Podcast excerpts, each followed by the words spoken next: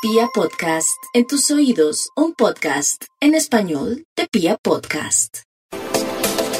Afortunadamente los Virgos son metódicos, organizados, analíticos, previsivos, porque imagínense que Virgo, hablando del hemisferio norte, Virgo se hace presente en la época donde eh, los, muchos animales se disponen a guardar eh, provisiones para cuando llegue el invierno. Así que los Virgos son los más preparados para las dificultades que puedan llegar a existir y por lo pronto están en un ciclo denominado aquel en donde se cuestionan, se confrontan y donde se dan cuenta que las cosas no fluyen fácilmente. Así que la paciencia, la firmeza, la entereza y entender también que todo es pasajero, los problemas, las dificultades, ellos van decantando. Lo importante es la actitud que se tiene ante la vida.